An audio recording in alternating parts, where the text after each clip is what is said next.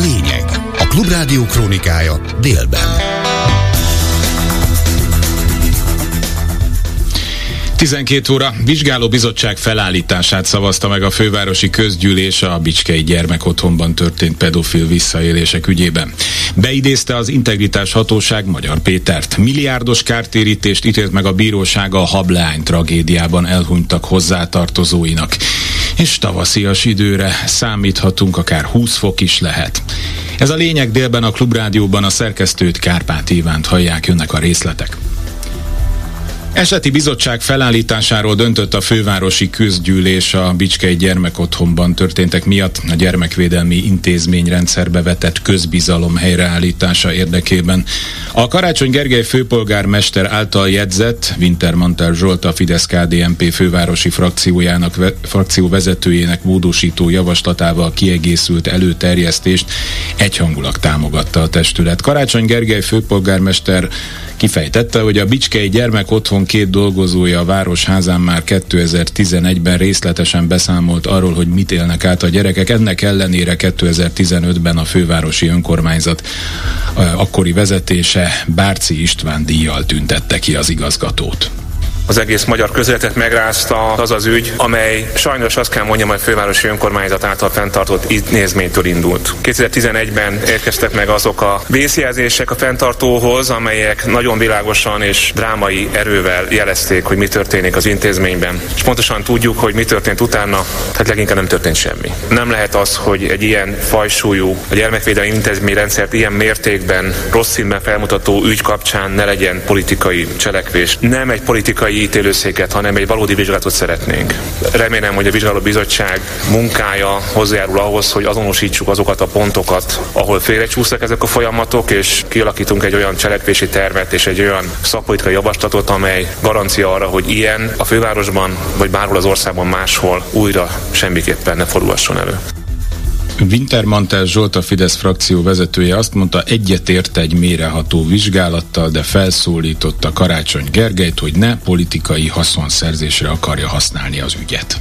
Támogatjuk és megszavazzuk a bizottság felállítását, sőt én magam személyesen részt fogok venni a munkájában. Mert az ügy valamennyi részletét alaposan ki kell vizsgálni. A gyerekek és a gyermekvédelem mindennél fontosabb. Amikor szembesültem azzal a ténnyel, hogy önnel együtt, Horváth Csabával és Gyénémet Erzsébettel együtt megszavaztam a kitüntetést, akkor végtelen szomorúság fogott el. Azon gondolkodtam, hogy hogyan járhattam volna el körültekintőbben. Meg akarom érteni, ezért is megyek be a bizottságba, hogy hogyan történhetett ez meg. No, nem csak a kitüntetés odaítélése, hanem az, hogy hogyan vezethetett egy intézményt hosszú évtizedeken keresztül egy ilyen aljas bűnöző. Ha igazságot akarunk, akkor ássunk a dolgok mélyére, hiszen azért azt ön sem gondolhatja komolyan, hogy a történet 2011-ben kezdődött. Nagyon úgy tűnik, hogy ön politikai hasznot akar húzni ebből is. A fővárosi közgyűlés elfogadta a családon belüli erőszak megelőzéséről és az áldozatok védelméről szóló fővárosi stratégiát is. A Bőszanet és Kisambrus főpolgármester helyettesek által jegyzett előterjesztést szintén egyhangulag fogadta el a testület. A stratégia célja a családon belüli és a párkapcsolati erőszak megelőzése és visszaszorítása, az áldozatok védelme az erőszak minden formájával szemben. Továbbá az is, hogy hozzájáruljon a nőkkel szembeni megkülönböztetés minden formájának megszüntetéséhez, a nők és a férfiak közötti egyenlőség elősegítéséhez, a nők pozíciójának megerősítése révén. Példát mutatna a gyermekvédelmi programjával, ezért minden önkormányzatnak felajánlják a Zuglóban bevált módszert, erről beszélt Horváth Csaba, a kerület polgármestere. Hozzátette, az elmúlt hetekben kiderült botrány hatása ismét előtérbe helyezte a megelőzés fontosságát, ezért minden önkormányzatnak felajánlja a programjukat. Már 2022-ben elfogadtunk egy gyermekvédelmi koncepciót, aminek az volt a lényege, hogy a jelzés, a kivizsgálás, az esetleges felelősség megállapítása és az áldozatok segítése egy 4 pilléres rendszer épüljön föl. A megelőzésre került a hangsúly, éppen ezért a 2022-ben elfogadott és azóta mintaprogramként is szolgáló programunkat az ország minden önkormányzatának felajánljuk, mint egyfajta útmutató, és látjuk azt, hogy az önkormányzatok szinte mindegyik elkezdett most foglalkozni a gyermekvédelem ráeső feladataival, ebben szeretnénk egy kis módszertani segítséget, illetve konferenciákkal minden létező módon támogatni az önkormányzatokat. Orbán Viktor tegnap Prágában is csak annyit mondott a K. Endrére vonatkozó kegyelmi döntéssel kapcsolatban, hogy ebben az ügyben a lemondott elnök illetékes. Ezúttal a Telex stábja próbálta megtudni az okokat. Nem csak a kegyelmi döntés úgynevezett diszkrecionális, tehát saját hatáskörben eldönthető, saját belátás szerint, hanem az arról való kommunikáció is, ezt mondta a TASZ politikai szabadságjogi projektjének vezetője a Reggeli Gyorsban. Döbrentei Dániel szerint Novák Katalin proaktívan tájékoztatta a nyilvánosságot. Nem hazai sajátosság, hogy a kegyelmi döntéseket teljes mértékben az államfőre bízzuk, hiszen a világban alapvetően mindenhol ez történik. Ami azonban biztosan fejlesztendő és átgondolandó, az a döntések nyilvánosságának kérdése, hiszen jelenleg sajnos se a kegyelem ténye, se a kegyelem indoklása, se a hozzá kapcsolódó bármely információ nem olyan adat, amit közzé kellene tenni. Hivatkozási alap az a személyes adatok védelme, miszerint Varga Judit támogató vagy éppen nem támogató véleményét erre hivatkozva nem kell elárulni. Na most Varga Judit ez irányú véleménye nem személyes adat. Személyes adatoktól bizonyára hemzseg egyébként a kegyelmi ügyben keletkezett iratanyag, de történetesen az, hogy a miniszternek volt-e támogató véleménye, az semmiképpen nem tekinthető személyes adatnak. Abszolút egy titkolózás jellemzi az egész ügyet, egyébként a korábbi hasonló kegyelmi ügyekben is. Az átláthatatlanság volt jellemző, hogy nem csak maga a kegyelmi döntés diszkrecionális, tehát lehet azt mondani, hogy a köztársasági elnöknek a teljesen saját belátására bízott döntés, hanem az arról való kommunikáció is. 17 év fegyházbüntetést kérne az ügyészség egy makói férfőre, akinél a nyomozók több 10 000 gyermekekről készült pornográf felvételt találtak. A férfi egy internetes platforma regisztrált álnéven 2018 májusa és 2020 októbere között a felhasználói fiókjába 500-nál több gyermekekről készült pornográf tartalmú képet és videófelvételt töltött fel. Beidézte az Integritás Hatóság Magyar Pétert, a korábbi igazságügyi miniszter Varga Judit volt férje, aki az elmúlt hetekben aktív kampányba fogott a NER bizonyos jelenségeivel szemben. Ma azt írta a Facebook oldalán, idézem, ez az a szervezet, amelynek a létrehozását a gonosz Brüsszel az uniós pénzek kifizetéséhez feltételül szabta, hogy milyen ügyben és milyen céllal idéztek, nem tudom, de bízom benne, hogy az újonnan felállt hatóság érdemi munkát tud végezni, hogy lenne mit vizsgálni, az a napnál is világosabb, írja tehát Magyar Péter. Milliárdos kártérítést ítélt meg a bíróság a Hableány tragédiában elhunytak hozzátartozóinak, írta meg a HVG. A perben 78-an jelentettek be kárigényt, összesen 4,3 milliárd forintos értékben, ebből a bíró 1 milliárd 825 millió forintos kártérítést tartott jogosnak. Van, aki 5 milliót, más 80 millió forintot kap. A Viking Cruises AG-nak és a Panorama Decknek 15 napon belül kell fizetnie. Az ügyben több per is indult. Szeptemberben első fokon 5,5 év fogházra ítélte a bíróság a Viking Sigyn kapitányát, az ukrán állampolgárságú 68 éves férfit vízi közlekedés gondatlan veszélyeztetés vétségében találta bűnösnek a bíróság. Korábban éppen a taxisok lobbiztak ellene sikeresen, most az ő együttműködésükkel tér vissza a magyar piacra az Uber. 7,5 év után az autó megosztót a Főtaxi leányvállalat teszi újra elérhetővé, egyelőre a fővárosban. A szakmát is váratlanul érte a visszatérés, de a piaci igények alapján egyértelmű volt. Most erről beszélt a Klubrádió Reggeli Gyors című műsorában Metál Zoltán, az Országos Taxis Szövetség elnöke. Nagyon sok szakmebelít, és szerintem mindenkit meglepett ebben az országban. 2016-ban, amikor kivonult, akkor azért tettem, mert nem volt hajlandó alávetni magát azoknak a rendeleti szabályozásoknak, ami azóta is tulajdonképpen él. Európában egyedüliként Budapesten fog olyan mesdjébe visszatérni az Uber, mint taxiszolgáltató. Látható volt, hogy nagyon sok külföldi az adott országban, amikor látogat, akkor azt a szolgáltatót, azt az applikációt szeretné használni, amit évek óta használ más egyéb országban, a világ bármely területén. Nem főtaxi, Uber taxi lesz, hanem lesz egy főtaxi, marad a főtaxi, és lesz egy új digitális szolgáltató, amire szintén igénye van egy teljesen más generáció. Első alkalommal verte vissza az Irán által támogatott Huszi milícia támadását Jemenben a Hessen nevű német haditengerészeti fregatt, amelyet a Vörös-tengerre vezényeltek egy a hajózás védelmét szolgáló uniós haditengerészeti misszió részeként. A hajó kedd este sikeresen megtámadott két ellenséges célpontot. Washington megdőlt az országos napi melegrekord, és a csaknem 130 éves fővárosi hajnali melegrekord kedden közölte a Hungaromet. Mint írják, kedden folytatódott a Magyarországtól délnyugatra elhelyezkedő ciklon előoldalán a meleg levegő beáramlása a Kárpát-medence fölé. Az ilyenkor átlagosnál több fokkal melegebb időben sokfelé 15 fok, a Tiszán túlon többfelé 20 fok felett alakultak a napi csúcsértékek. Azt is hozzáteszik, Körös Szakállon 22 fokot mértek, ezzel megdőlt az erre a napra vonatkozó napi maximum hőmérséklet rekordja. A korábbi rekord 19,7 volt, még Sopronban mérték 1998-ban. Közölték azt is, a fővárosban a hajnali meleg rekord dőlt meg kedden. Lágymányoson 9,1 fokig hűlt csupán a levegő, a korábbi rekord 8,4 volt, amelyet a Várban mértek még 1897-ben. Főbb híreink még egyszer röviden. Vizsgálóbizottság felállítását szavazta meg a fővárosi közgyűlés a Bicskei gyermekotthonban történt pedofil visszaélések ügyében. Beidézte az Integritás Hatóság Magyar Pétert. Milliárdos kártérítést ítélt meg a bíróság a Hableány tragédiában elhunytak hozzátartozóinak. Változóan felhős napos időre számíthatunk, néhol megélénkül a szél, a hőmérséklet csúcsértéke délután 15 és 20 fok között alakul majd. Ez volt a lényeg délben a Klubrádióban, munkatársam volt ma Horváth Ádám, Turák Péter és technikus kollégám Lantai Miklós, a szerkesztőt Kárpáti Ivánt hallották. Hírekkel legközelebb 13 órakor jelentkezünk itt a Klubrádióban. A lényeget hallották. Ez itt a Fórum. Minden hétköznap 12 és 13 óra között.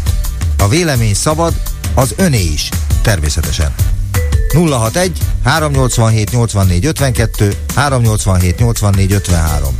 Hívja föl és mondja el. Ez itt a Fórum. És benne a mai napon Kemény Dániel várja az önök hívásait. Jó napot kívánok! A telefonszámaink 061 387 84 52, illetve 061 387 84 53, illetve SMS-ben kaptam egy olyan üzenetet, hogy nem mondtam be az SMS számot, ez így van. 06 30 30 30 95 3, ezt a telefonszámot a Viberen keresztül elérik, tehát itt is tudnak nekem üzenni, és már is mondom, hogy milyen témákban. Magyar Péterről gondoltam, hogy beszélgessünk egy kicsit, 3 fő kérdésem van vele kapcsolatban. Önök bíznak-e még Magyar Péterben? Mit tartogathat ő még a rendszer ellen? Illetve szavaznának-e rá, hogyha esetleg pártot alapítana? Ezzel kapcsolatban idézem a 444 cikkét. Több forrásból is úgy értesültünk, hogy Magyar Péter pártalapításon dolgozik. Ő maga az eddig megjelent interjúkban leginkább arról beszélt, hogy mit gondol a meglévő ellenzékről. A Telexnek például úgy fogalmazott, bizonyos pártok kerestek vagy üzentek, és én ezeket nagyjából elhárítottam. És azt is mondta, nekem nincs feladatom az ellenzéken, most viszont nagyon úgy tűnik, hogy saját párt szervezésén dolgozik, amiben még valamilyen formában Simicska Lajos is közreműködhet, vagyis hát a 444 információi szerint egészen biztosan. Aztán kegyelmi ügy, sose múló téma és neverending story. Orbán Viktor a kérdésekre nem válaszol, az ügyet próbálja az ellenzékre tolni, a minisztériumok szintén nem reagálnak Magyar Péter kijelentéseire. Orbán Viktor pedig Kándre kegyelméről következetesen azt mondja az újságíróknak, vagy úgy nagyjából mindenkinek, hogy forduljanak az elnök asszonyhoz. Mit gondolnak? A múlt heti ellenzéki tüntetés fényében ilyen történések után erőt meríthetnek például az ellenzéki pártok? Illetve, hogyha a tüntetéseket nézzük, amik az elmúlt időszakban lezajlottak, mit gondolnak? Mit tudnak az influencerek, amit a pártok nem? Hogyan lesz egységes, erős ügy ez, ami az elmúlt időszakban látszott, illetve nincs sok idő a választásokig, rendezni tudja a sorait az ellenzék, illetve még egy bónusz téma, a Fidesz még mindig nem jelezte meg hivatalosan a főpolgármester jelöltjét, viszont rejtélyes módon, úton módon visszatért a Facebookra Németh Balázs, a köztévé korábbi műsorvezetője, a Budapesti Atlétikai Világbajnokság főszervezője, és ő azt írta, hogy hamarosan kezdődik egy új fejezet. Na, lehet, hogy megvan a Fidesz új jelöltje. Szóval a telefonszámok még egyszer 061 387 84 52, illetve 061 387 84 53, ezek teljesen alapdíjas telefonszámok, illetve van egy SMS számunk, szintén alapdíjas telefonszám, 06 30 30 30 95 3, ezt a Viber rendszerén keresztül tudják használni. Egy hallgató pedig a vonalban, jó napot kívánok! Jó napot kívánok, Dániel! Jó napot! Hát, nagyon rövid mondatokat próbálok mondani ezekről. A Magyar Péterben hát igyekszem bízni. Szerintem amit eddig mondott, az kifogásolhatatlan minden szempontból. Arról is, azzal kapcsolatban is, amit a kormányról mond, Orbán Viktorról mond, a feleségéről és a többi, Rogán Antáról, amit az ellenzékről mond, azzal is mélyen egyetértek. Itt egy alkalmatlan ellenzék van, amelyik negyedik alkalommal veszíti el kétharmaddal a választásokat. Ebből nem vonják le a kötelező következményeket, ott vannak még mindig, és nem tudom elképzelni, hogy más miatt teszik ezt, mint a jövedelmük miatt, amit kapnak Orbán Viktortól. És úgy gondolja egyébként, hogy Magyar Péter akár egy alternatívája is lehetne mondjuk Orbán Viktor vezette Fidesznek, tehát mondjuk ön azt gondolja, hogy ő képviselhet egy alternatívát egy választásokon, úgy, hogy a jelenlegi ellenzék akkor ezek szerint ön szerint nem igazán szuperál. Hát Lengyelországban ez történt, és Magyarországon is elmondták politológusok, hogy ezt a rendszert csak belülről lehet megráncigálnia, hogy most történik.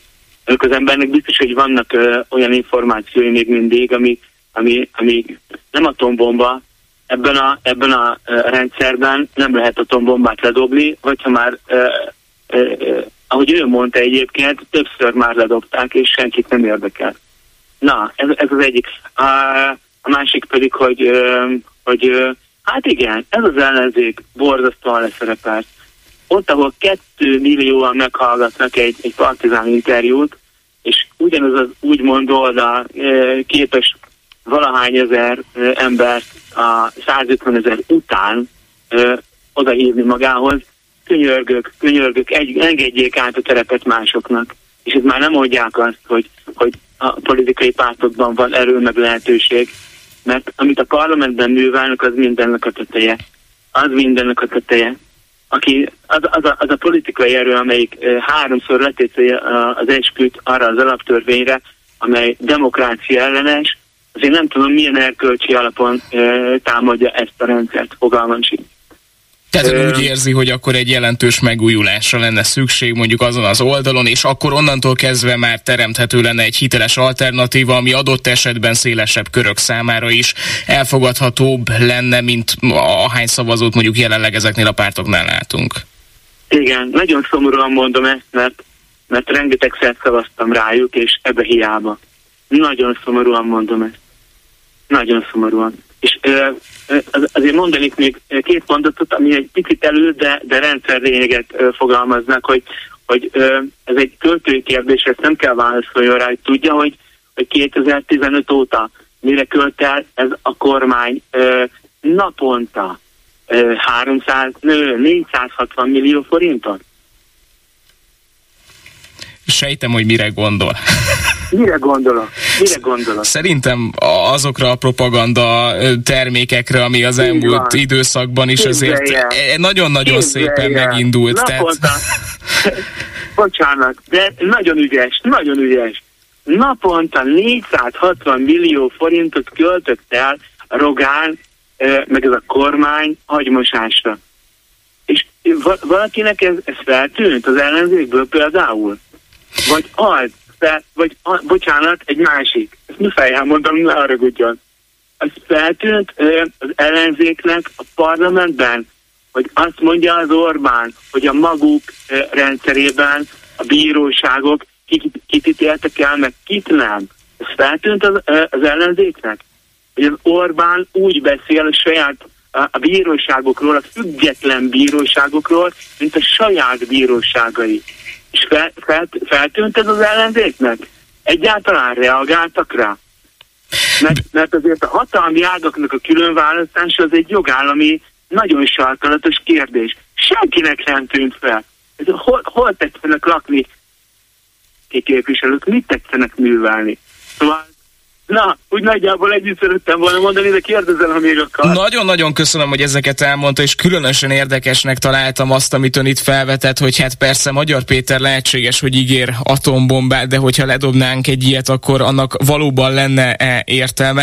Hívjuk ezt a következő 40 percben még magunk között ilyen atombomba rezisztenciának, tehát hogy nem biztos, hogy egyébként ez lehet a megoldás, de mit gondolnak önök? Tehát, hogyha tényleg lenne egy ilyen atombomba, és tényleg le lenne dobva, akkor annak lehetne érdemi hatása, vagy gyakorlatilag már annyi atombomba hullik egyébként naponta ezzel a rendszerrel kapcsolatban, összefüggésben, hogy ennek már értelme nincs. Ezzel kapcsolatban is az önök véleményére vagyok kíváncsi.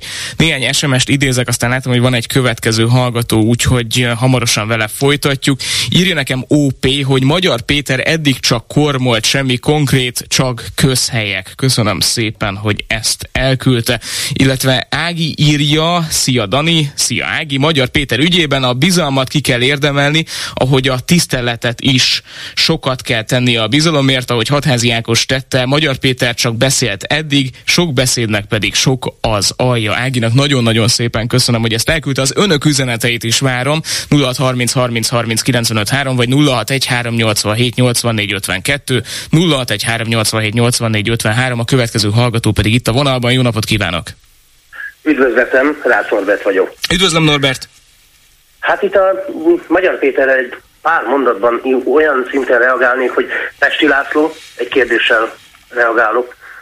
Ő is azt mondta, hogy nagyon sok mindent fog mondani, meg minden, és akkor valahova őt is beidézték, csak ott őt nem nyíltan. Most Magyar Pétert nyíltan beidézték az Integritás Hatósághoz. Meg valószínű, hogy kap egy gyányabelnyét, jó van, menjél haza, ülj le, nem mondj semmit. Vagy esetleg zsebébe dugnak egy borítékot, vagy megfenyegetik. Mondjuk az utóbbi az ennek a kormánynak inkább a sarkallatos dolga. Tehát inkább utóbbit választanám, mint a lehetőségek közül. Mit mond rá? Mit gondol, hogy egyébként egy ilyen integritás hatósági, hát hogy is mondjam, csak beszélgetés, hogy nézhet ki? Tehát mi az, amit érdemben ön szerint számon kérhetnek Magyar Péteren, aminek akár a kijelentései közül súlya van? Folyamatosan súlya lenne a kijelentésének, de az a baj, hogy ő is csak humbukokba beszél. Tehát konkrét dolgokat nagyjából nem tár föl. Egyébként egy ilyen beszélgetésben esetleg még arra is gondolok, hogy még Orbán Viktor is részt venne egy ilyen beszélgetésen, de Rogán Antal biztos, hogy ott lesz. És le fogják tolni, hogy figyelj, eddig a mi kutyánk gyereke voltál, most meg mit csinálsz? Ez meghatja majd Magyar Pétert ön szerint? Szerintem van az az életellenes fenyegetés, meg minden a család ellenes fenyegetés, ami egy embert meg fog hatni. És gondolja, hogy elmennének eddig? Hát volt már rá példa szerintem. Példának okái ott volt a Simicska botrány. Nagyon gyorsan Simicska mindenről lemondott. Tévévezetésről, ugye tévétulajdonlásról, mindenről, pillanatok alatt. Tehát ott is valami olyasmi lehetett. Nem megveregették neki a vállát, hogy jól van fiam, innen és ne tovább. Ebből a kormányból nagyon sok mindent kinézett. És ez az Integritás Hatóság most kezdi majd a szárnyát így csapogatni, hogy hoppá, van egy-két ember, ezek majd lesznek a példaképek, hogy innentől senki ne pofázzon. Nekem legalábbis ez jön le róla. És akkor gondolja, hogy az Integritás Hatóság lesz most majd az, aki ezt a piszkos munkát elkezdi elvégezni, tehát nem mondjuk Rogán Antal vagy az ő minisztériuma személyesen, hanem akkor ezt egy picikét kiszerveznék, és akkor hát egy ilyen kis szervezet majd elkezd azon dolgozni, hogy mondjuk Magyar Péter ne igazán beszéljen, vagy mondjon további dolgokat. Így van, így van. Miért? Orbán Viktor tud bármiről is. Ő Magyarország miniszterelnöke, és mégsem tud a botrányokról. Ő valahogy nagyon-nagyon nem tud semmiről, igen. Látványosan nem tud semmiről Orbán Viktor az utóbbi időben. Például az újságírókat is előszeretettel irányítja az elnökasszonyhoz, mert ő a kegyelmi ügyet azt így nagyon igyekszik eltolni magától. És akkor a Királyi csatornán az M1 hírekben az egyik pillanatban arról beszélnek, hogy Magyarországon minden háztartásnak van 10 millió forint megtakarítása. Ő megtalálta már? Még nem, nem. Keresem, erőteljesen keresem. Most már jön a tavasz, kiolvad a föld, és akkor elkezdem a kertet ásni, hát hogyha oda tettem. Igen, én is ebben vagyok, mert eszembe jutott, hogy talán múltkor befalasztam, és egy ilyen fúróra most beruháztam, úgyhogy keressük együtt, Norbert, mit gondol? Nagyon jó. Nagyon köszönöm, jó, hogy telefonált. Köszönöm szépen. Még egy pillanat. Igen, figyelek, mondja. Ezzel kapcsolatosan, hogy az M1 híradóban egyszer a 10 millió forintos megtakarításról van szó, 2 perc múlva pedig már arról szól a híradó, hogy milyen sikeres volt az ételosztás a rászorulóknak. Na, ezt kapcsoljuk össze. Ezt varjuk össze. Hát egy kis szép magyar valóság. Talán így egymás után lehetséges, hogy majd lesz valaki, lesz olyan néző például, akinek ez feltűnik. Nem tudom, nekem nincsenek illúzióim ezzel kapcsolatban, de hátha. Néhány SMS gyorsan, aztán látom, hogy itt van a következő hallgató már a vonalban. Miska írja, Dani sajnos ezeken csak egy újabb reformkor segít. Ezt nem lehet már foltozni. Köszönöm szépen a véleményt. Aztán Gábor azt írja, ennek a nem, ez a reggeli műsorba érkezett. Pont arról is beszélt Magyar Péter, hogy nincs olyan, hogy atombomba. És ha lenne is, abból már többet ledobtak, és nem történt semmi. Így van, ezt említettük, hogy minthogyha teljesen, hogy is mondjam, csak immunisak lennénk már ezekre az atombombákra, mert olyan magasan az inger küszöb, hogy érdekel ez még bárkit?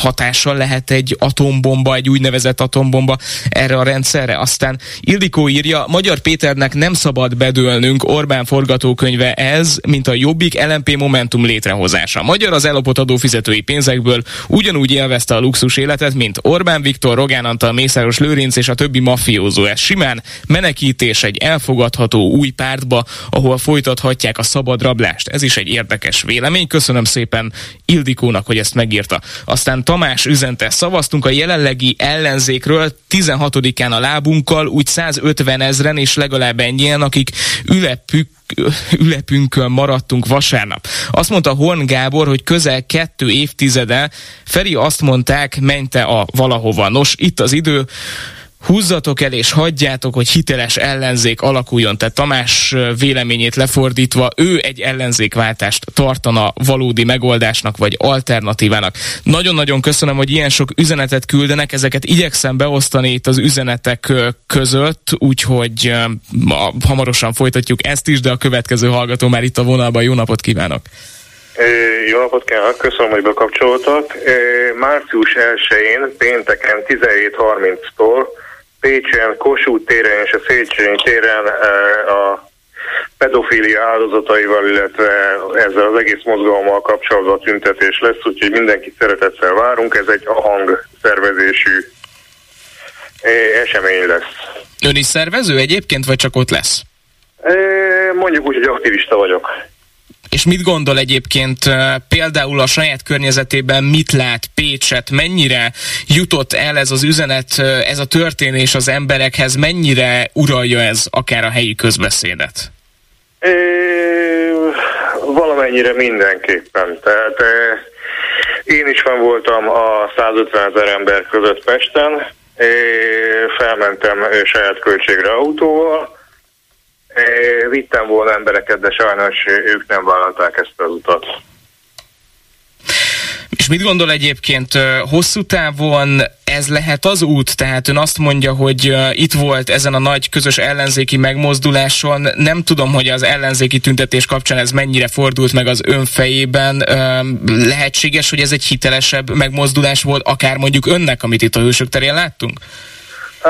A helyzet az, hogy szerintem a hosszú távú megoldás, illetve szerintem a megoldás az lenne, hogyha a civilek és a pártok talán összetalálkoznának, és talán együtt akarnák a változást. Ez mind a két szereplő részéről változásokat igényel. Szerintem. És van még egy másik gondolatom is, figyelek, ami most így menet közben jutott eszembe. Figyelek, mondja csak. Hogy nem tudom, hogy hallottak arról, hogy január 6-án Márbeján Orbán Gáspárt az ukrán maffia eltette láboló. Én ezekben most nem biztos, hogy belemennék. Én nem tudok ilyenről, és nem is biztos, hogy ez... Én nem tudok ilyenről. Ez nem biztos, hogy egy élő műsorban egy jól kibontható téma, és nem is biztos, hogy jó, hogyha ebbe belemegyünk, úgyhogy nem tudjuk ezt érdemben alátámasztani. Szerintem, hogyha benne van más témával, folytathatjuk a beszélgetést, de próbáljunk a tényekre, meg az önvéleményére korlátozódni. Jó. Mi lenne a következő kérdés? Az lenne mondjuk, hogy mit gondol mondjuk Pécsen ettől a megmozdulástól, mit vár? Tehát itt láttunk már megmozdulásokat, például Budapesten az elmúlt időszakban, de Pécsre milyen várakozásai vannak? Ugye említett, hogy március 1-én lesz majd ez. Az a helyzet, hogy kicsit későn kaptam én is az információt, konkrétan tegnap valamikor a reggeli órákban, tehát nem lepődnék meg azon, hogyha esetleg kevesebben lennének, mint amennyit szeretnék. Én azzal már elégedett lennék, hogyha a Széchenyi tér megtelne. Legyen így. Köszönöm szépen. Köszönöm szépen nagyon, hogy mindezeket elmondta. És fontos gondolat volt, amit megfogalmazott az ellenzékről, meg persze a civilekről is. Tehát, hogy lehetséges, hogy az a megoldás, hogy ez a két csoport, ami egyébként annyira nincs is nagyon távol egymástól, de hogy találkozom félúton valahol. Klára írja nekem, Magyar Péter hiteles nekem. Jó lenne egy nyugodt közép, jobb, nem a szélsőségbe ült Fidesz és nyúlványai, pedig ellenzéki vagyok és csalódott. Sok magas labdát hagynak veszni. Köszönöm szépen, Klára, hogy ezt elküldte nekünk. Aztán görgetek tovább, de annyi üzenetet küldenek nekem, hogy szépen lassan ezeket elkezdjük visszaküldeni. László írja, szia, Dani, influencerek kontra ellenzék. Az influencerek felé megfordulás egyik oka az lehet, hogy jó csatornákon szólalnak meg. A mi kutyánk kölykei folyamatosan megszólalnak adott ügyekben. Az ellenzéknek nevezett gittegylet elvesztette a bizalmat. Vélt vagy valós háttérre megállapodás, összekacsintások, megélhetési politizálás, semmi konkrét megoldás a rezsim feloszlás, felszámolására. És a választási rendszer kritizálása sem hiteles az ellenzék szájából, hiszen tudomásom szerint ők maguk is megszavazták annó, üdv a kopasz. Köszönöm szépen a kopasznak, hogy elmondta ezt, meg hogy megírta. Aztán gyorsan haladok még tovább, még egy SMS-t beolvasok. Itt van például Zsuzsa üzenete.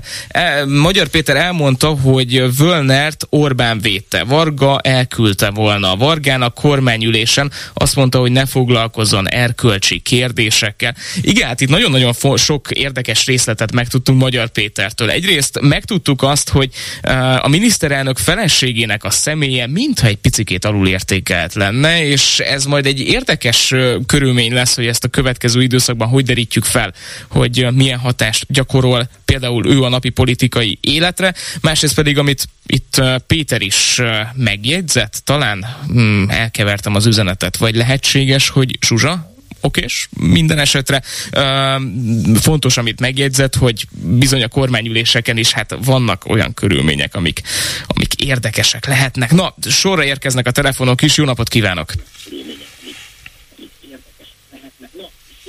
Halló! Jó napot kívánok! Jó napot kívánok! Én vagyok? Ön van, abszolút, hallgatom. Nagyon sokszor hallom magam is, ez zavarba ejtő. Egyébként sem vagyok túlzottan elégedett a saját hangommal. Most lehet, hogy a hallgató felvett egy másik telefont, és ameddig... Nagyon érdekes. Halló! Igen. Jó, én azt mondanám, hogy menjünk tovább a következő hallgatóra, jó? És akkor visszatérünk, majd folytatjuk talán ezt a beszélgetést. Jó napot kívánok! Jó napot kívánok! Richárd vagyok, én vagyok a vonalban. Üdvözlöm, Richárd, parancsoljon! Fantasztikus, mert hogy közben hallottam ezt a keveredést. A magyar úrra visszatérve. Uh-huh. Lenne néhány megjegyzésem. Volt a Klubrádiónak a brüsszeli tudósítója, vagy Kijev, aki nyilatkozott a bordélyokról és az örömlányok cseréjéről, hogy nem a bútort kell cserélni, tehát ilyenkor nem a bútort kell cserélni, hanem a hölgyeket. A probléma az, hogy ezt nem vesz észre az ellenzék, hogy náluk is. Tehát már náluk is nagyon rég nem a bútort kellene cserélgetni. Tehát az ellenzék vezetőin ugyanolyan hiteltelenek, mint a Fidesz, ugyanúgy csaltak, loptak, mint a Fidesz. Annak idején, amikor hatalman voltak, ugyanúgy benne voltak a 70-30-es, meg a 60-40-es megállapodásokban még Antal alatt, tehát föl kellett építeni a magyar tőkésosztályt. Tudja, ismeri ezt a hülye bibliai példát, hogy talált egy kígyót a jégen, és addig melengedte a keblén az illető az állatot, ameddig az fölmelegedett, és utána barátságosan halálra marta. Na, nagyjából ez van a magyar ellenzékkel. Az influenzerek azért sikeresek, mert más csatornán ezt szólítják meg az emberek, akik már évek óta hitelesek viszonylag az interneten, ezt követik, és ebből kinőhet valami.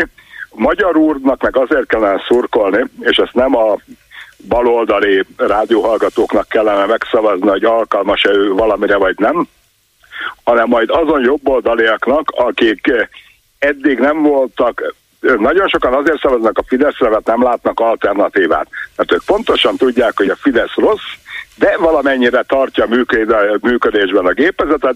A baloldalról az a kép, és ez sajnos az én képem is, hogyha hatalomra kerülnének, akkor nem csak ugyanezt csinálnák, csak kicsiben, mert azt szoktam mondani, hogy ők még ahhoz is ügyetlenek, hogy rendesen lopjanak, viszont a maradékot teljesen szétzüllesztenék. Tehát tudja, van ez a híres mondás, hogy az én ellenségemnek az ellensége az én barátom, tehát a magyar urat pillanatilag nem fikázni kellene a baloldal részéről, meg mindenfajta erkölcsi magaslatról letekinteni rá, amikor a baloldalnak is csak erkölcsi lapája van igazán, hanem drukkolni kellene azt, hogy esetleg ezt a Fidesz tömbből az értelmesebb érzelmileg és mindenféleképpen sérült jobboldaliakat maguk köré tudná gyűjteni. Atombombát meg ameddig Polt Péter van, meg ilyen rendőrség van, úgyis fölösleges ledobni, mert van egy olyan vaskupol, mint Izrael fölött, képletesen, és ameddig Polték fenntartják a vaskupolát, az úgyis mindent megfog. Tehát most ellőni azt a muníciót, amit majd el lehetne lőni később, teljesen fölösleges. Riad, nagyon érdekes, amit felvetett ez a szempont, hogy akkor akár a Magyar Péter féle pártban szerepet vállalhatnának azok az esetlegesen hiteles, vagy még megmaradt hiteles a Fideszből már kiábrándult politikusok, szereplők is, akik hát már a Fidesznek az irányvonalát nem tudják magukénak érezni. Ön személyesen egy ilyen formációra szavazna? Ha a mostani baloldal a Fidesz és egy fölálló, viszonylag normális értékekkel rendelkező középpárt lenne, akkor vakon rájuk szavaznák. Nagyon köszönöm, Riad, hogy ezt elmondta, és köszönöm szépen a véleményét is. Ez egy nagyon-nagyon érdekes gondolat, és kíváncsi vagyok az önök véleményére is, hogy hát akkor lehetséges, hogy tényleg ez lehet akár egy megoldás. Néhány hallgatói üzenet, és már látom, hogy itt van a következő hallgató a vonalban, hamarosan ő következik. Ildi üzente nekem. Én úgy érzem, hogy Magyar Péter valóban egy új pártot alapít, akkor az egész ország beáll mögé. Akkor az elégedetlenség és a csalódottság. Mit csinál az ellenzékünk több mint egy évtizede? Hol tart most ez az ország? Magyar Péter hiteles, még akkor is, ha sajnos nem baloldali elkötelezettségű. Üdvözlettel, Ildi. Ildi, nagyon-nagyon szépen köszönöm, valaki hozzon nekem egy kávét, és akkor talán beszélni is megtanulok. Gyuri írja nekem a felvetésre reagálva, hogy nincs inger küszöb, inger sincs. Ez egy érdekes megközelítés. Ugye arról is kezdtünk el beszélgetni, hogy valójában hogyha ledobnának egy Fidesszel szembeni atombombát, annak lehetne érdemi hatása. Illetve Gábor írja nekem, hogy Magyar Péter hiteles lehet neki is. Hát én várom továbbra is az önök véleményét. A telefonszámok még egyszer 0630 30 30 95 3, ez egy Viber szám, illetve van nekünk két telefonszámunk is, 061387 84 52, illetve 061387 84 53. Halló, jó napot kívánok!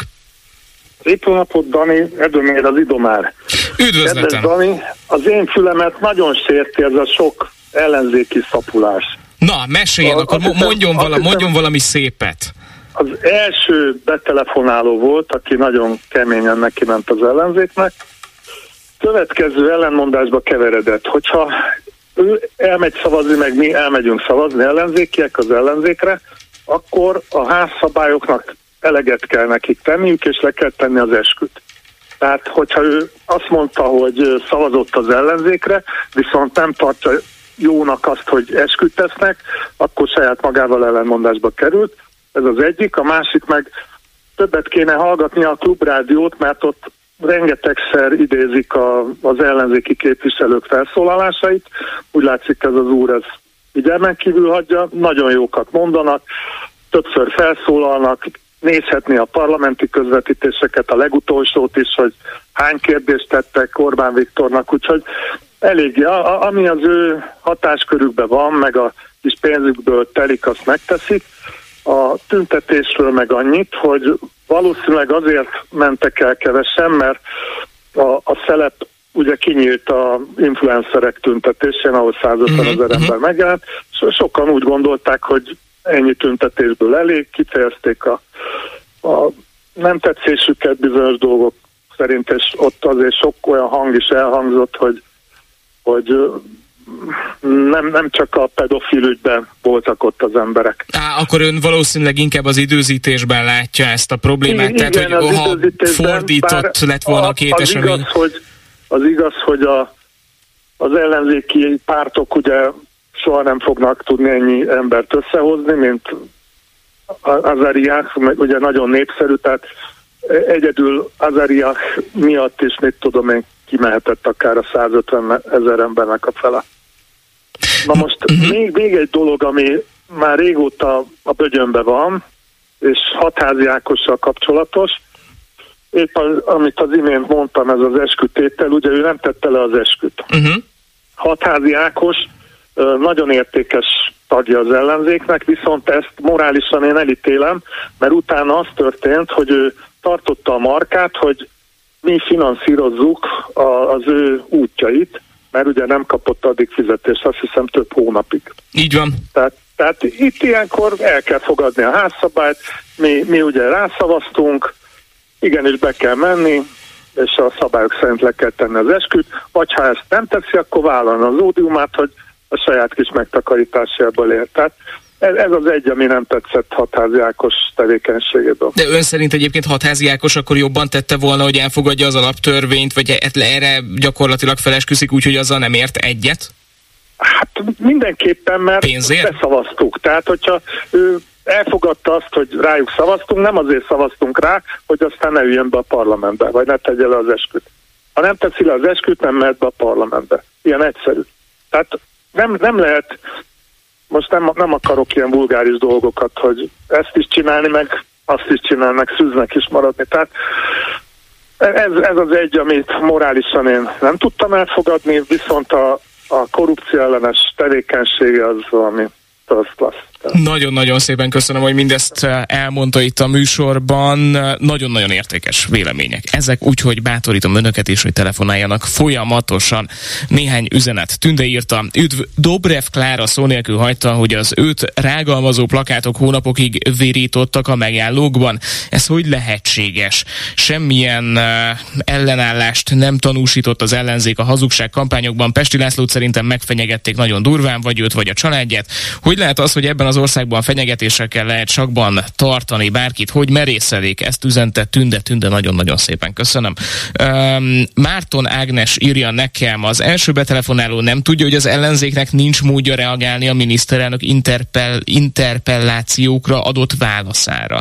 Köszönöm szépen. Aztán nagyon-nagyon sok üzenetet küldenek nekem.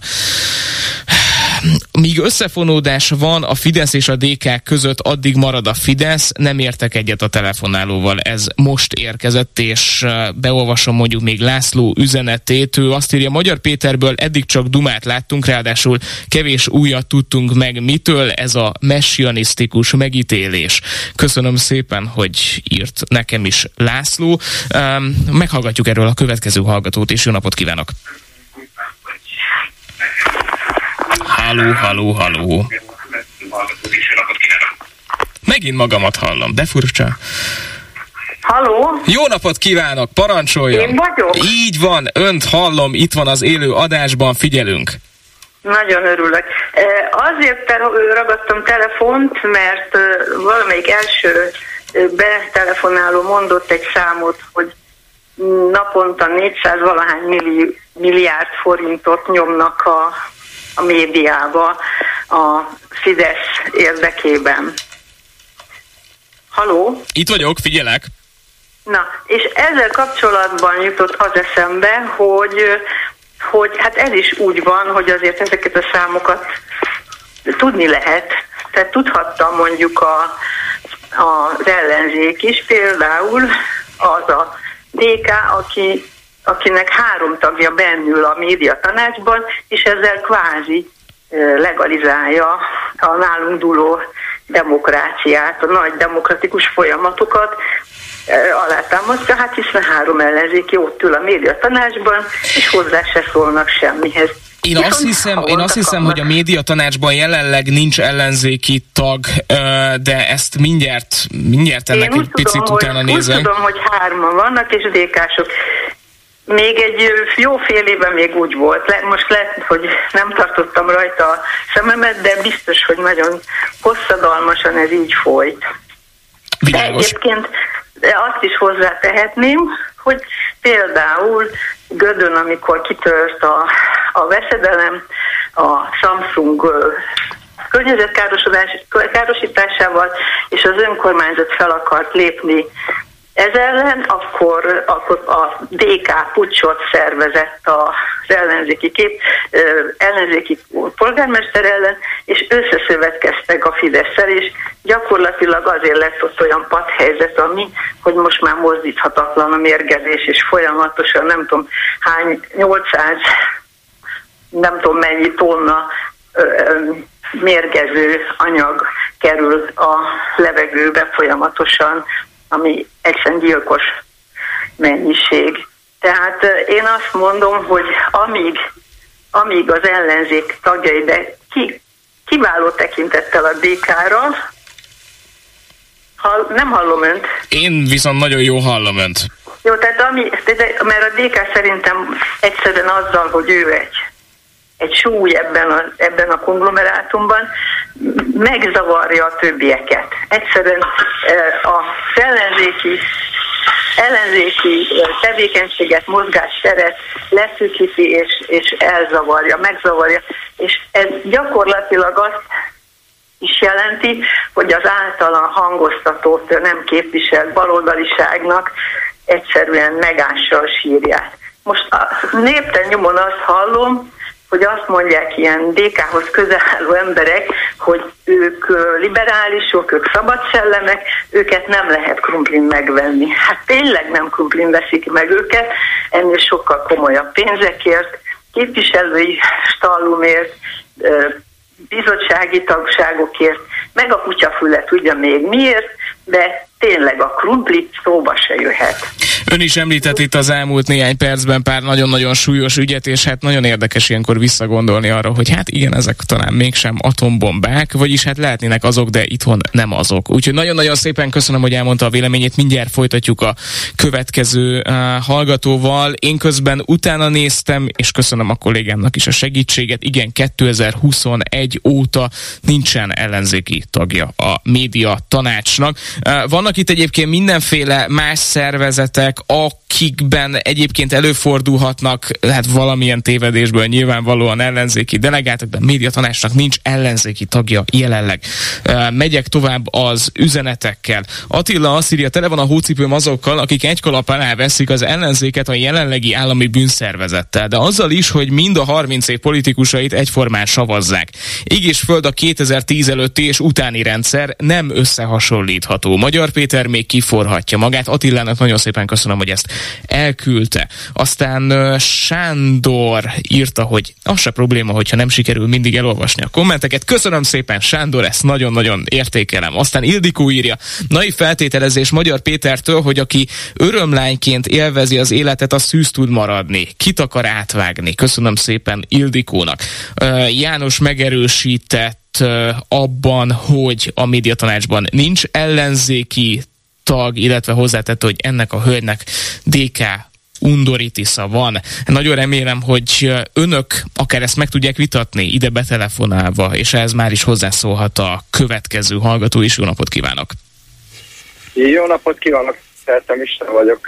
Üdvözlöm a hallgatókat! Üdvözlöm! Igazándiból egyrészt az egy kicsit felháborított, mikor SMS-ben az egyik hölgy azt mondta, hogy a Magyar Péter ilyen, meg olyan, meg amolyan leszólta. De most a Magyar Péter egyértelműen elmondta, hogy miért nem fordult a nyilvánosság felé. Mert ugye ő neki volt egy felesége, aki igazságügyi miniszter volt. Na most, hogy nézett volna ki, hogy a felesége igazságügyi miniszter ebben a rendszerben, ő meg fogja kiállni és elkezdi savazni az egészet. Tehát ez nem volt az ő számára egy járható út. Mondhatunk itt nagyon sok mindent, hogy miért foglalkozott a feleségével, de nagyon jól tudjuk, hogy a család első olvasatban mindig a legfontosabb az embernek. Most, mikor lemondott mindenről Varga Judit, most akkor kitállalt.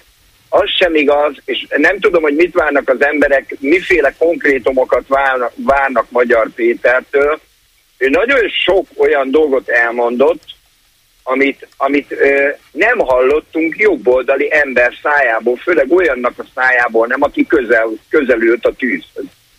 Tehát ezek a megnyilvánulások, ezek nem nekünk szóltak, olyan embereknek, akik rajta tartjuk a politika ütőerén a kezünket, és ugye tudjuk, látjuk, érezzük azt, hogy mekkora galátságok, mekkora csirkefogóságok működnek a rendszerben, hanem azokhoz szólt, akik nem tudják ezt, akik a propagandából tájékozódnak. Azokat próbálta szembesíteni a valósággal. És ön szerint hatékonyan? Tehát, hogy ez az üzenet ezekhez az emberekhez, akiket célozni próbált, el tud jutni? Szerintem igen, mert ebben a pedofil botránnyal most én úgy gondolom, legalábbis úgy, az az érzésem, hogy azok, akik eddig a 444-ben a többi ilyen szabad sajtóorgánumhoz nem fordultak oda, hogy elolvassanak egy-egy cikket, most ez a botrány, ez egy kicsit kinyitotta előttük az ajtót, hogy megpróbálják tisztán látni ezt az egész dolgot. Aki egy kicsit is érdeklődik, vagy kicsit is foglalkoztatik a dolog. Tehát én Magyar Pétert egyáltalán nem húznám le, nem mondanám, hogy közéjük való volt, lehet persze, ott volt közéjük, külföldön dolgozott, feleségével együtt hazahívták Magyarországra, hazajöttek. Ennyi a történet lényege. Nagyon, bocsánat, figyelek. De én az ő személyét nem húznák egyenlőségjelet a többi vérfideszessel, mondjuk a Rogánnal, vagy Orbán Viktorral, vagy a többivel.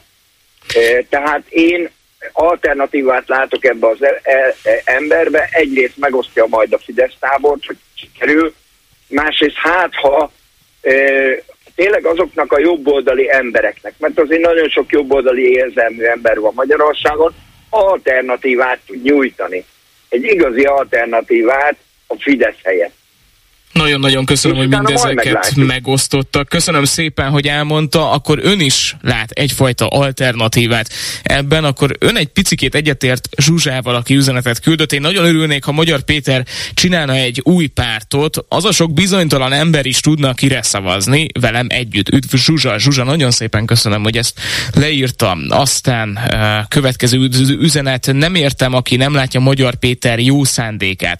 Sokan vagyunk, akik bízunk egy jobb általa létrehozandó pártban. Köszönöm szépen, hogy ezt is megírta nekem, illetve úgy tudom, hogy Hatházi később letette az esküt, persze lehet, hogy tévedek, írja egy hallgató, így van, letette, és ezzel kapcsolatban volt is egy húzavona, mert hogy sokáig ezt neki nem tették lehetővé, viszont a Hatházi Ákos támogatói azért segítettek abban, hogy Hatházi Ákos addig is tudjon dolgozni. Aztán Judit írja, igaza van a betelefonálóknak, a propagandát hallgatókhoz a körön belüliek érik el. Köszönöm szépen, hogy ezt is leírta, és még egy hallgató a vonalban itt van. Jó napot kívánok! Üdvözlöm, Mocsovai Tamás vagyok Pécsről. Üdvözlöm, Tamás! Gratulálok, nagyon jó műsort vezet, nagyon jó kis pörgős, én még ilyet nem hallottam betelefonálós műsorban. Másrészt megegye meg, hogy én is Magyar Péter ügyében szóljak hozzá. Szerintem az első interjújában, ha már atombombánál tartunk, megmutatta, hogy van urándúsítója, a másodikban pedig rámutatott az atombombára, hiszen azzal, hogy az első interjúban azt mondta, hogy Varga Judit ugye nem támogatta, a másodikban meg behozta Orbán nejét, akit tudjuk jól, hogy nagyon jóban van Novák Katalinnal, nagyon jóban van Balogh Zoltánnal, Ezzel szerintem arra mutatott rá, hogy figyeljetek, nekem bizonyítékom van rá, hogy bizony itt Orbán neje volt az, aki a kegyelmi botrányban eljárt. És ez egy olyan atombomba, amit lehet, hogy nem kell fölrobbantani, de elrettentésül ez szerintem nagyon jól használható, hiszen gondoljuk el, hogyha megcsinálja a pártját, amit egyébként én magam is üdvözlök, akkor vele szemben az Orbáni propagandának tulajdonképpen egy ilyen hímes tojás eljárást kell tennie. Tehát, hogyha ő azt mondja, hogy nem fog odáig, de jusson, hogy ő bizony miniszterelnöki vitát akar, mit tudom én, Orbán Viktorral, akkor erre Orbán azzal az atombombával a háttérben, amit bemutatott, nehezen fogja azt mondani, hogy én nem. Meg hát őt nehéz lesz ezek után olyan szinten mocskolni és hitelteleníteni, ahogy ezt egyébként megtették mondjuk MZP-vel, de Gyurcsánnyal is. Tehát én azt látom, hogy ő ügyesen politikai célokra használja ezt a, meg lehet, hogy van más információ is persze, kvázi atombombát, és elrettentésül használja, hogy nekem ne gyertek nekem. Én csinálok egy politikai pártot. Bizony engem nem fogtok tudni hitelteleníteni, mert nekem is vannak információim rólatok. Szerintem ez egy újfajta politikai játék lesz, vagy lenne, amit én egyébként... Világos, tehát akkor ön egy picit úgy gondolja akár, hogy Magyar Péter inkább elébe megy mondjuk annak, hogy a megafonisták elkezdjenek róla nagyon-nagyon szép és vicces videókat készíteni, és inkább azt mondja, hogy na, nyugis srácok, akkor most ezt én így mondanám, hogy nekem is vannak dolgaim, amiket el tudok mondani, inkább akkor ne bántsuk egymást. Pontosan, mert ilyen még nem történt, és eddig bármelyik, akár Karácsonyról beszélünk, akár MZP-ről beszélünk, de bárhol visszanyúlhatunk az elmúlt időszakban, bármelyik politikust az ellenzéki oldalon fölhozhatjuk, lehető nekünk szimpatikus, de ez a kormány propaganda ezt tulajdonképpen néhány hónap alatt hiteltelenítette. És ez az az űr, amiben, vagy nem űr, hanem ez az a játszma, amiben egy új színt tud hozni a Magyar Péter azzal, hogy neki van olyan háttérben lévő atomsilója, akkor fogalmazunk így, ami visszasítéka lehet arra, hogy őt nem fogják tudni lejáratni. Ön szerint ez egyébként valóban működhet? Elmondom, hogy miért kérdezem, mert hogy a Jobbik mögött egy időben azért igazán sok információ volt arra, hogy ott lehet Simicska Lajos, és Simicska Lajos is ígért különböző atombombákat, amik aztán hát most azt őre bízom, hogy ezek jöttek-e vagy nem, de hogy ez akkoriban nem nagyon volt jó recept. Most ön szerint mitől lehet más? Na jó, de Simicska Lajost szerintem 100 annyi évre lehetne leültetni, mint Orbán Viktort. Hát ugye minden, a Fidesz összes, az első 1 milliójának, 1 milliárdjának, sok milliárdjának Simicska Lajos volt a kijárója és a háttere. Tehát nyilvánvalóan ő tud mindenről, de mindebben benne volt nyakig. Tehát neki ez a történet nyilván olyan, tehát őt tudják leatombombázni ebben a sztoriban. Tehát a Simicska Lajosnak teljesen más volt a kiindulási helyzete, mint Magyar Péternek, aki látott ilyet, de valójában nem volt nyakig benne. Én ezt gondolom. Tehát ez egy másik kiindulási pont. Ráadásul nézzük meg Magyar Péter fizimiskáját, hasonlítjuk össze Simicskával. Tök fontos az, hogy ugye az amerikai választásoknál is kérdés, hogy kitől vennél használt autót. Na kitől vennénk használt autót, ha ránéznénk egyikre és a másikra. Szerintem nagyon sok tekintetben más Magyar Péter indulása, mint Simicskáé. Nagyon-nagyon köszönöm, hogy ezt megosztotta velem, és nagyon itt szívesen. A műsor végén szerintem ez egy fontos gondolat volt. Annyit hozzátennék, hogy Magyarországon én már úgy általában nagyon óvatosan veszek használt autót, de bízunk a legjobbakban. Köszönöm szépen. Köszönöm. Viszonthallásra, és még néhány hallgatói üzenetet beolvasok itt a műsor végén.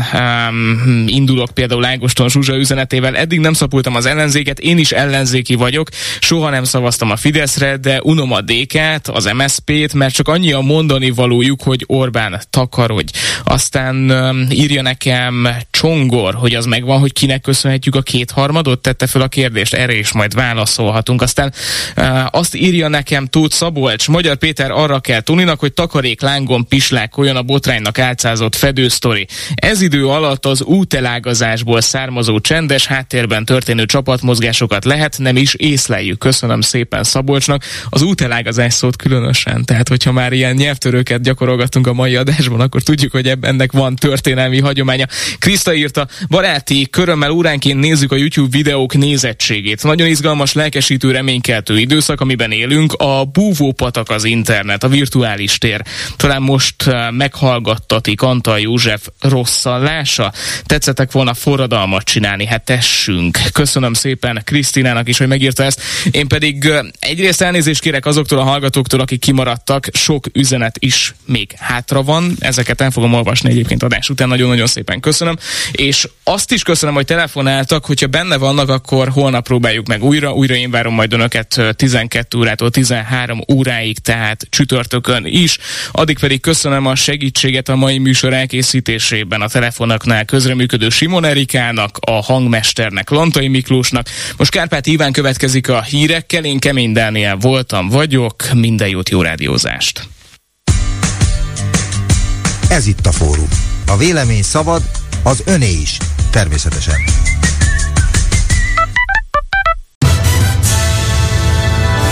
Következnek a Klubrádió hírei. 13 óra. Vizsgálóbizottság felállítását szavazta meg a fővárosi közgyűlés a Bicskei gyermekotthonban történt pedofil visszaélések ügyében. Vladimir Putyinnak felelnie kell Alexej Navalnyi haláláért és mindazért, amit Oroszországgal, valamint egy szomszédos békés országgal tett, jelentette ki az özvegye az Európai Parlamentben. Megdőlt az országos napi melegrekord és csaknem 130 éves fővárosi hajnali melegrekord kedden, és ma is esély van a rekordra, akár 20 fok is lehet. Jó napot kívánok, a hírszerkesztőt, Kárpáti Ivánt hallják. Eseti bizottság felállításáról döntött a fővárosi közgyűlés a Bicskei gyermekotthonban történtek miatt a gyermekvédelmi intézményrendszerbe vetett közbizalom helyreállítása érdekében. A Karácsony Gergely főpolgármester által jegyzett előterjesztést egyhangúlag támogatta a testület. Az egész magyar közéletet megrázta az az ügy, amely sajnos azt kell mondjam, hogy a fővárosi önkormányzat által fenntartott intézménytől indult. 2011-ben érkeztek meg azok a vészjelzések a fenntartóhoz, amelyek nagyon világosan és drámai erővel jelezték, hogy mi történik az intézményben. És pontosan tudjuk, hogy mi történt utána, hát leginkább nem történt semmi. Nem lehet az, hogy egy ilyen fajsúlyú, a gyermekvédelmi intézményrendszert ilyen mértékben, rossz színben felmutató ügy kapcsán ne legyen politikai cselekvés. Nem egy politikai ítélőszéket, hanem egy valódi vizsgálatot szeretnénk. Remélem, hogy a vizsgálóbizottság munkája hozzájárul ahhoz, hogy azonosítsuk azokat a pontokat, ahol félrecsúsztak ezek a folyamatok, és kialakítunk egy olyan cselekvési tervet és egy olyan szakpolitikai javaslatot, amely garancia arra, hogy ilyen a fővárosban vagy bárhol az országban máshol újra semmiképpen ne fordulhasson elő. Wintermantel Zsolt, a Fidesz frakció vezetője azt mondta, egyetért egy mélyreható vizsgálattal, de felszólította Karácsony Gergelyt, hogy ne politikai haszonszerzésre akarja használni az ügyet.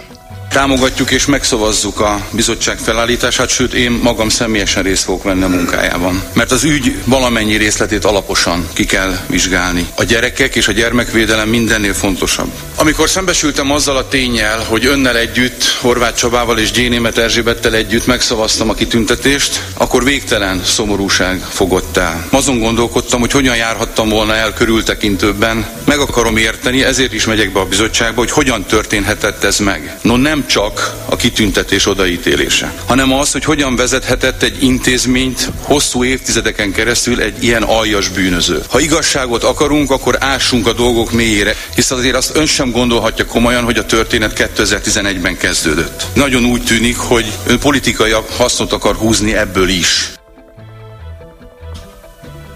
Vladimir Putyin orosz elnöknek felelnie kell Alexej Navalnyi orosz ellenzéki politikus haláláért és mindazért, amit Oroszországgal, valamint egy szomszédos békés országgal tett. Erről beszélt Julia Navalnyaja, a február 16-án meghalt orosz ellenzéki politikus özvegye Strasbourgban, az Európai Parlamentben. Navalnyaja beszédében kijelentette, férje Alexej Navalnyi gyilkosság áldozata lett, ami megmutatta, hogy Putyin elnök bármire képes, nem lehet vele tárgyalni, nem politikussal van dolgunk, hanem egy gangsterrel, egy bűnözővel, fogalmazott Navalnyaja. The funeral will take place the day after tomorrow. Holnap után kerül sor a temetésre. Még nem tudom, hogy békés lesz, vagy a rendőrség letartóztatja majd mindazokat, akik eljönnek búcsút venni Alexejtől. You cannot hurt Putin with... Putyinnak nem árt egy újabb állásfoglalás, vagy újabb szankciók. Nem lehet úgy legyőzni, ha azt gondolják, hogy vannak elvei, erkölcsei, szabályai. Putyin nem ilyen. És ez az, amit Alexej rég felismert. Nem egy politikussal van dolguk, hanem egy rettenetes gangsterrel, egy bűnözővel. Egy szervezett bűnözői geng vezetője Putyin, nem más. But on the other side. Politikai újítás az, hogy a szervezett bűnözés elleni harc eszközeit vessük be, nem a politikai versenyeszközeit. Nem diplomáciai üzeneteket, hanem a pénzügyi machinációk vizsgálatát kell elindítani. Putyinnak felelnie kell azért, amit tett a hazámmal. Felelnie kell azért, amit tett egy szomszédos, békés országgal. És Putyinnak felelnie kell mindenért, amit Alexejjel tett. Megdőlt az országos napi melegrekord és a csaknem 130 éves fővárosi hajnali melegrekord, kedden közölte a Hungaromet. Mint írják, kedden folytatódott a Magyarországtól délnyugatra elhelyezkedő ciklon előoldalán a meleg levegő beáramlása a Kárpát-medencébe. Körös szakálon 22 fokot mértek, ezzel megdőlt az erre a napra vonatkozó maximum hőmérséklet, csúcsa a korábbi rekord 19,7 volt, ezt Sopronban mérték 98-ban, közölték azt is, a fővárosban a hajnali melegrekord dőlt meg kedden, lágymányosan ugyanis csupán 9,1 fokig hűlt le a levegő, a korábbi rekord 8,4 fok volt, amelyet a budapesti várban lévő állomáson mértek 1897-ben. És folytatódik ez a tavaszi idő. Ma jelentősebb csapadékra nem kell számítani, több órás napsütés lesz még a délután hátralévő részében, és 15-20 fok között alakul a csúcshőmérséklet. Hírekkel legközelebb 14 órakor jelentkezünk itt a Klubrádióban.